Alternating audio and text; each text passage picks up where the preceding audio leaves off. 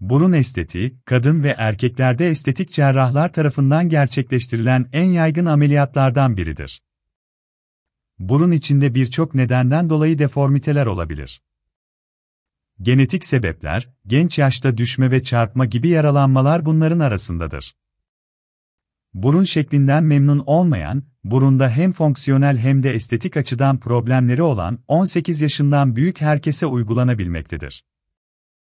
Yüz bölgesinin merkezinde bulunan burun organı, nefes ve koku alma süreçlerinde işlevsel olması ile birlikte aynı zamanda kişinin yüz ifadesini belirleyici bir konumdadır. Ancak günümüzde pek çok kişi burunun boyutundan ya da şeklinden memnun değildir. Gelişen tıp alanı ise söz konusu durumlarda burun şekline istenilen ve planlanan şekilde müdahale edilmesine olanak sağlamaktadır.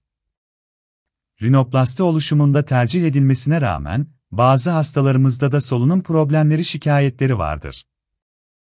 Bu durumda, görünümde bir kusur varsa, solunum sorunu giderilse de düzeltilmesi gerekebileceği belirtilmektedir. Nazal cerrahi genel anestezi altında yapılır. Bu işlem ortalama 45 dakika ila 2-30 saat arasında sürebilir, bu süre tamamen değişiyor. Postoperatif dönemde, burun delikli tamponlar ortalama olarak 1 ila 3 gün kullanılır ve bir hafta sonra burun yaması çıkarılır.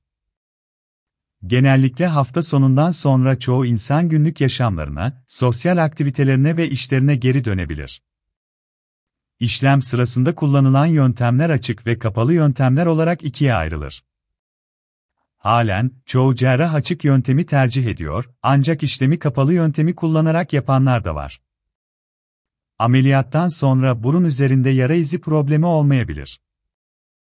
Genel anestezi altında genellikle estetik burun ameliyatı yapılsa da, lokal anestezi altında burun ile ilgili bazı estetik problemler kolayca yapılabilir. Nazal kemerli hastalarda, burnu kapalı burunla tıraş etmek çok başarılı sonuçlar verir. Burun orta ucu durumlarda lokal anestezi altında, çok az müdahale ile çok başarılı sonuçlar elde edilebilir.